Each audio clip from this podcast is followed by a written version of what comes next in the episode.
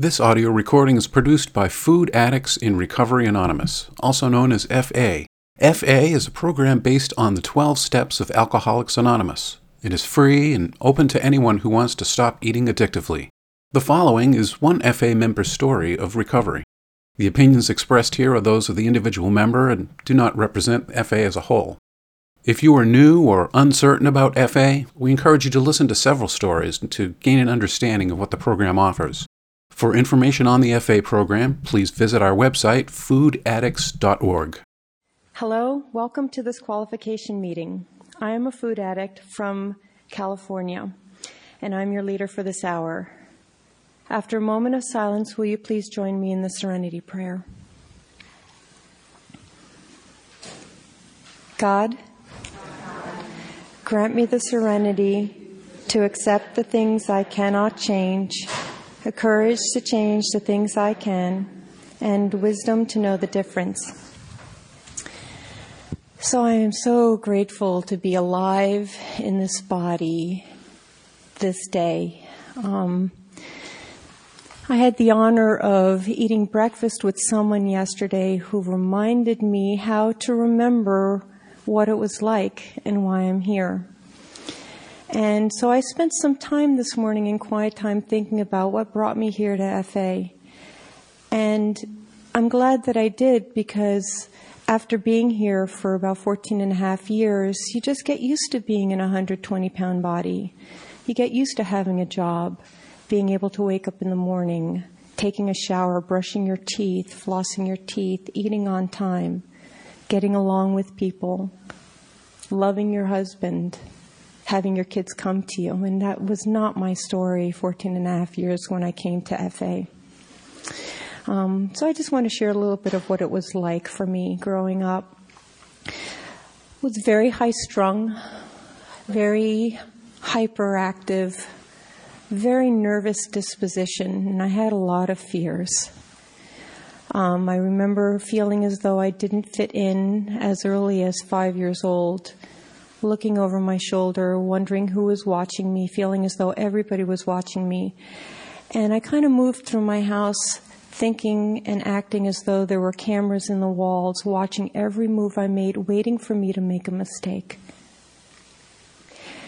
My parents loved us very much, but they had they had their issues. My father had OCD, the very neat, compulsive type of OCD, and my mom was on the other end of the spectrum and was a hoarder. So my father had areas of the house that belonged to him, and then there was the rest of the house that was filled with piles and roaches and fleas and animals and dirty clothes and garbage.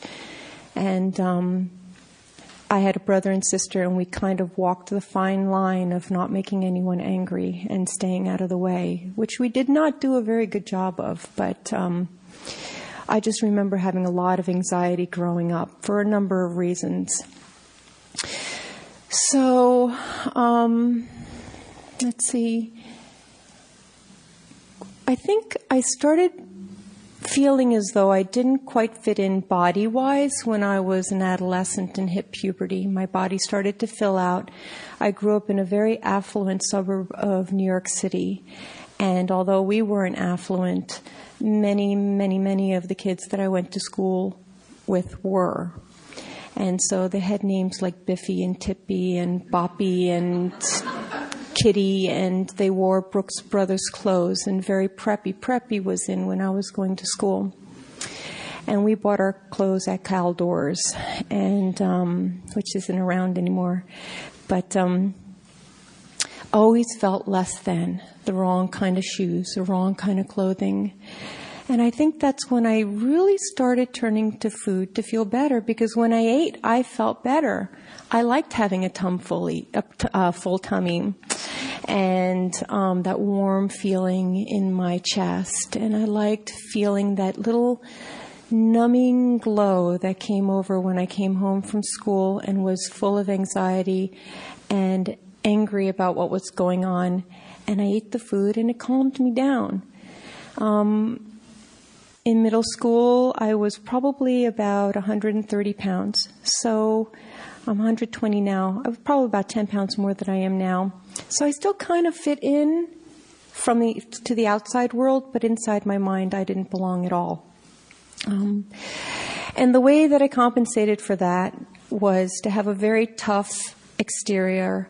Um, having my dukes up was my posture to life, and I kind of kept people at bay with my sarcastic tongue and my sharp wit, my aggressive mannerisms, and um, there definitely was a message there stay away from me. But at the same time, I wanted friends. I wanted to be invited to parties. I wanted a boyfriend. I wanted people to know my name. And I couldn't get it. And the more I couldn't get it, the more I ate. The more I ate, the worse I felt. The worse I felt, the more aggressive I became. And so it was just a vicious cycle for me. It just does not fit in at all. Um, I was good at a couple things. I was really good at music and I spoke Spanish and I took French, so I was good at languages also. And um, the music helped me out a lot to feel part of something because you sit in a band or an orchestra and you're part of an organization, part of a group. And um, I joined the Musicians Union when I was 13 years old, and I was playing gigs with my dad. And I joined the Army when I was 17. I joined the Army to be in the Army band. I had been playing with the Army band since I was 13.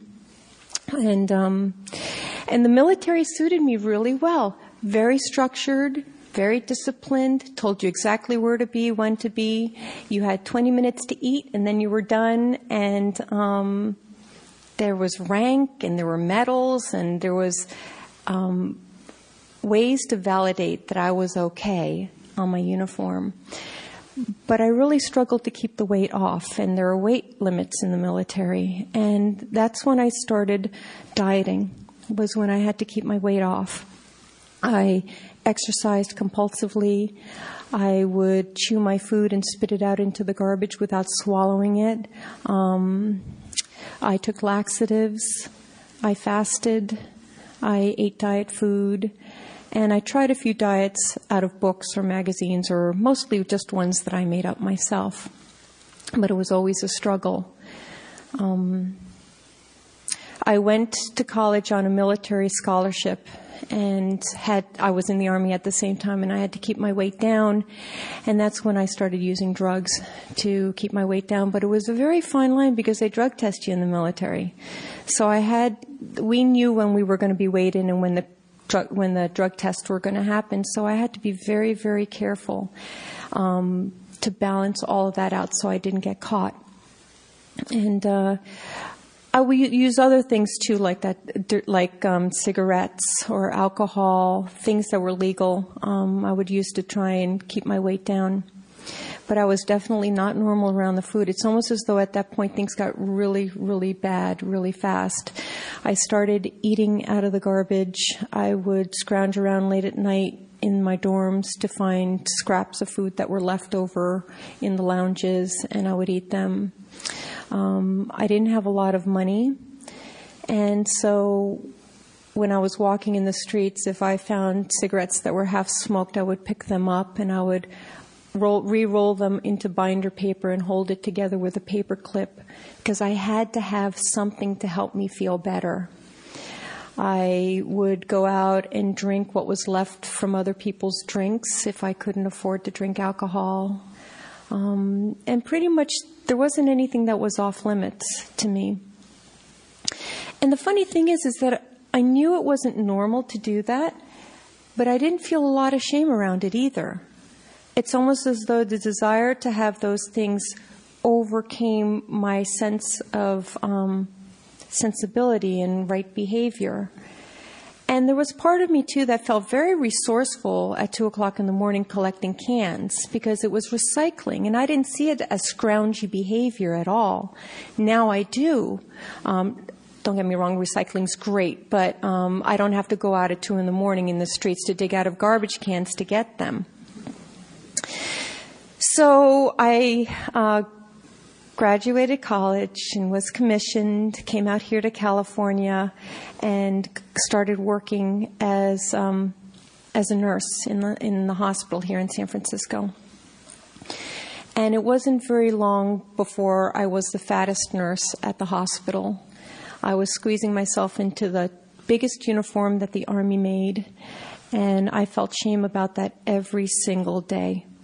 And it wasn't a secret. Everybody else was clearly 20 or 30 pounds less than me. But I tried my best to pull it off with a very tough, competent, um, expert demeanor. So when I'm on the job, I know what I'm doing. I've got it together. I am in charge, and just stay out of my way, and everything will go fine. But inside, I was constantly looking over my shoulder, always worried that I was making a mistake and feeling like, a fraud.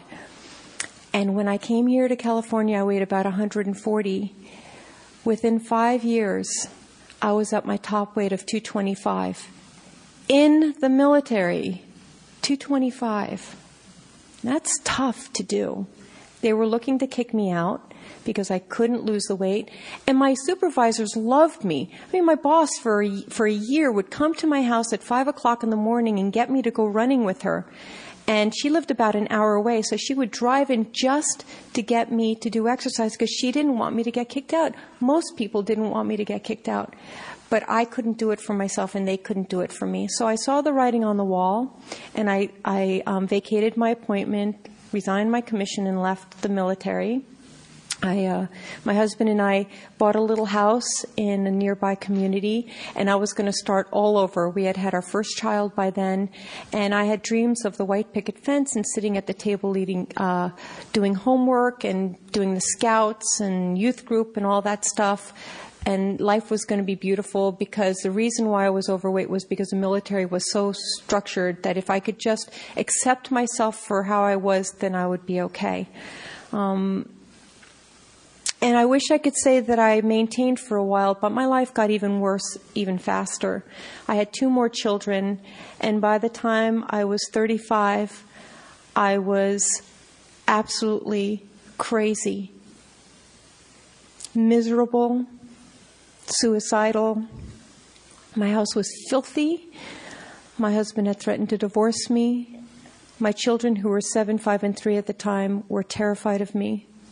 Um, I yelled all the time. I threw things at walls. It got really bad because I started drinking by myself at night. And the food had stopped working for me. I couldn't get any relief from eating, and so I started drinking. And I couldn't get any relief from drinking. And that was really, really scary. I started struggling to make it through the day. And with my kids, I would put them in front of the TV and put a movie in. And if any of them asked me for anything at all, I felt overwhelmed if they cried, if they were unhappy, if they were bored. I couldn't cope with it. I felt as though I had failed them so miserably and I didn't know what to do. I didn't know how to make them happy. And that's all I really wanted because I love my family very much. I just couldn't show it. And I was eating and eating and eating. I had lost my ability to work because I made a couple mistakes on the job and it scared me so much. By that time, I was working in, in local um, um, emergent. I worked in emergency rooms. That's my, my background. And, and I had made a couple minor mistakes that didn't have an impact on patient care at all, but it scared me enough that I quit my job knowing that more mistakes would follow. And uh, so we didn't have a lot of money. And what money we did have, I spent on food. And I had a great deal of shame and embarrassment about doing that because my husband worked very hard, works very hard, 12 hour days sometimes to support us. And I knew what I was doing was selfish and wrong, but I couldn't stop. So I was a hot mess. And um, what really scared me was probably about six months before I came into program. Um, my father passed away, and that kind of pushed me over the edge. And when my kids needed things from me or when they were fighting, I'd get really angry, and I was afraid that I was going to hurt them. So I'd lock myself up in the bathroom and I'd poke myself with forks, pull my hair, bite my tongue, hit my head with books. And I was hurting myself, and it was very, very scary. But somewhere deep down inside, there was this idea that things could be better. And so one one morning I was sitting in my room. I had locked myself in my room because I was feeling overwhelmed and I had a half gallon of something I was eating with this big huge serving spoon. And the TV evangelist was on the TV loud. When I ate, I had to have the TV on loud. I don't know why. I don't know if anyone else has experienced that, but I had the TV on and this preacher was saying, if you find God, He'll take care of you, or something like that. So I got on my knees and I said, God, help me. And I got up, and I don't remember whether I finished what I was eating or not. I probably did, and and um, it was about a couple weeks later that someone told me about FA, and I was amazed that anyone could not eat flour and sugar. I was dumbfounded that people could weigh and measure three meals a day and not eat anything in between. I couldn't believe it. I, and I barely believed that it could possibly be true for me. It took me a couple weeks to get to a meeting. So I went with my friend, terrified. I didn't know what was going to happen. I didn't know anything about 12 step recovery. But somewhere in my mind, I had already made the decision that I was going to do it. So I asked her on the way in, you know, what do I do? And she said, well, if, if you want to start, you need to find a sponsor. And I remember sitting in that meeting and not understanding a word of what was being said. Um, but at the end of the meeting, I walked down that aisle to a man who was sitting in the front row, blubbering the whole way, saying, I need help. Got the meal plan, and I started the next day. And at the end of that day, I went to bed and I thought, oh my God, I'm abstinent. And um, I remember having a conversation with my husband who and and telling him, you know, I don't know what they're going to ask me to do. I don't know what this means, but I think this is going to work for me and I'm really going to need your help. And my husband who loved me very much said that he would do what he could to support me. And um, and I'd like to say that early recovery was all a pink cloud. The pink cloud lasted about the first month or two. So the first month I lost 24 pounds. And then I found out that I was weighing my food wrong. So after that, the weight loss was a little bit slower. I lost 100 pounds in about eight and a half months. And by the grace of God, I've kept it off now for almost 14 years. And that is the least of the miracles that have come to me in this program. Because I'm not standing in front of you with my hair buzzed short in an army jacket with my dukes up and my army boots on, ready for a fight. You know, I, um, I feel comfortable in my skin today most of the time. And I have a good relationship with my husband. My house is clean. We're not in debt. My kids aren't afraid of me. And, um, life is really good, but it was hard in the beginning. It was hard to learn how to use the tools and to pick up that phone. That was probably the hardest thing for me was to pick up the phone and call people that I didn't know. See, coming into program, I had one friend, the one friend that brought me into program. She's the only person I really talked to. And um, it's so interesting, you know. So I think it's sad sometimes when the people who bring us into program aren't able to make it themselves. So that angel that brought me into FA was able to lose her weight and then she went out and then she never got it back and she just disappeared. And I will forever be grateful to her, to God, for bringing me the message through her. And, um, you know, you never really know the impact that you have on other people especially when we've been thin for so long, we just kind of move through our day and someone asks us for help. We can share the message of FA, not really knowing if it's going to stick or not, but we plant the seeds and, you know, I hope that someone that I've met has benefited by um, even a passing conversation that I have with them, just like that woman did for me. So, um, let's see. The tools. The phone was difficult for me to pick up. So I'd start at the top of the phone list and make my way all the way down. Um, it was helpful for me to think of the tools as non negotiables. My sponsor told me you need to use the tools if you want to stay abstinent. I didn't hear the if you want to stay abstinent part. All I heard was you have to use your tools. And coming from the military, I can take orders. And I like the black and white of knowing exactly what I need to do. See, I'm the kind of person that if I have choice and I can do what I want to do, I'm probably not going to make very good decisions. Um, that's less true now than it used to be. But I heard this is what you have to do. Have to make three calls a day. Okay. You have to sit quietly for 30 minutes and do quiet time. That was a struggle for me to keep my mind quiet, but I sat down in the chair anyway, my mind racing, thinking about my day, thinking about my past, thinking about my future, but I had my butt in the chair and I was taking my quiet time and over a period of time, my thinking started to settle down and I was able to feel refreshed after quiet time. It took a long time though. Um, going to meetings on time wasn't a problem for me. I liked to get there early so that I could be the one to help set up the literature. It was really difficult for me to interact with people, but if I had a job to do, I was great. If I had um, pamphlets to straighten out or chairs to set up, I was good to go. So I made my job setting up chairs. And our meetings were on floors with tiles on them, and I would set the chairs in a grid pattern along with the tiles, and everything was really perfect. And it made me feel good, like I was really contributing something to the meeting because the chairs looked perfect. And um, it was hard for me to stand up and read at the front of the room.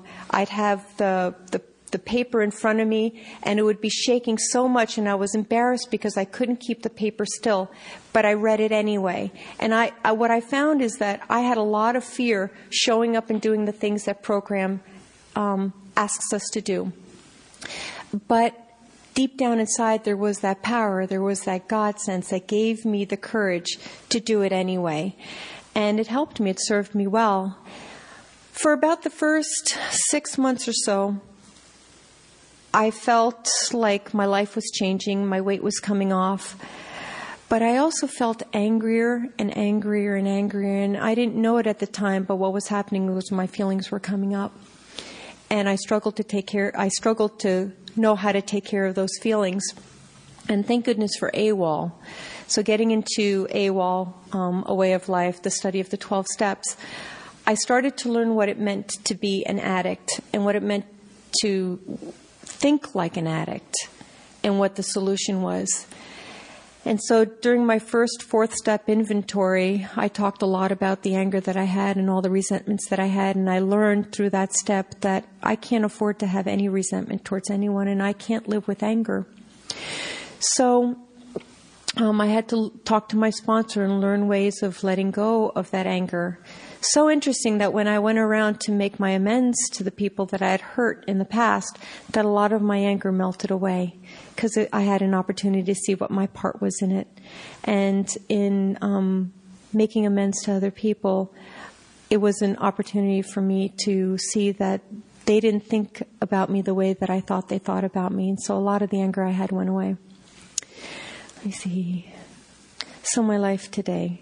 Okay my life today.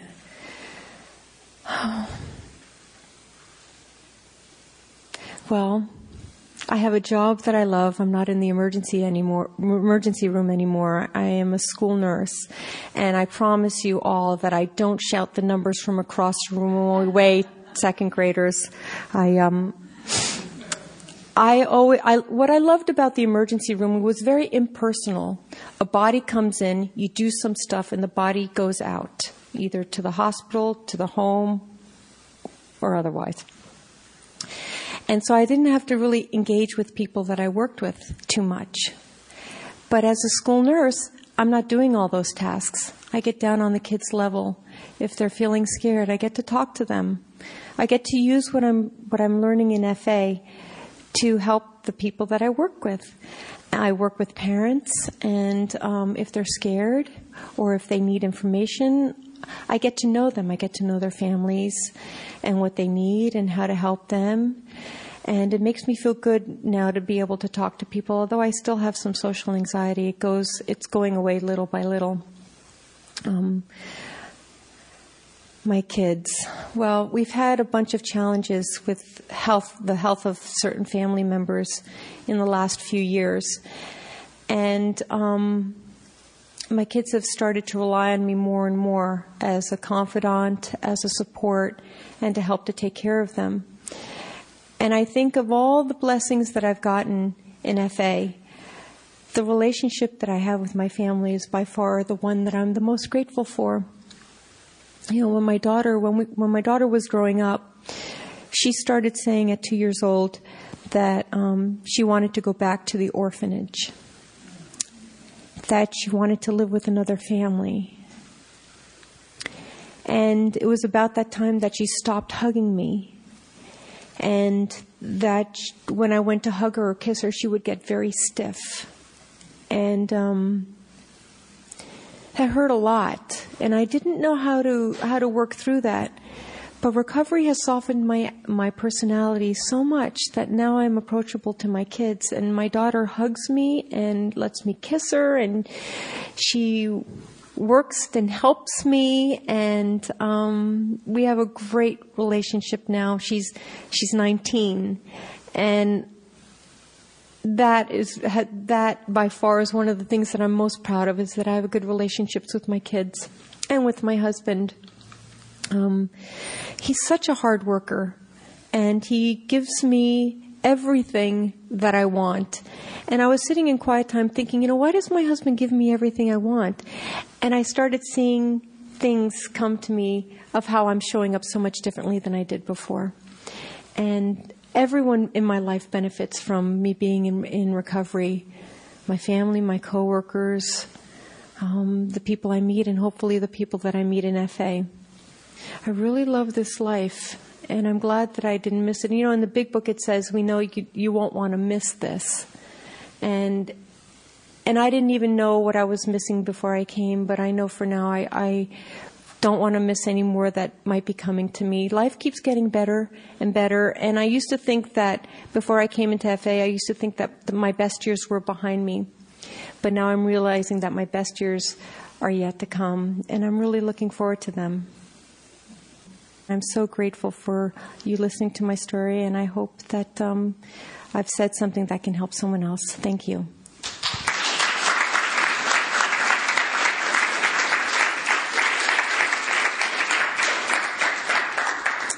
Okay, will you please join me in a moment of silence and the serenity prayer?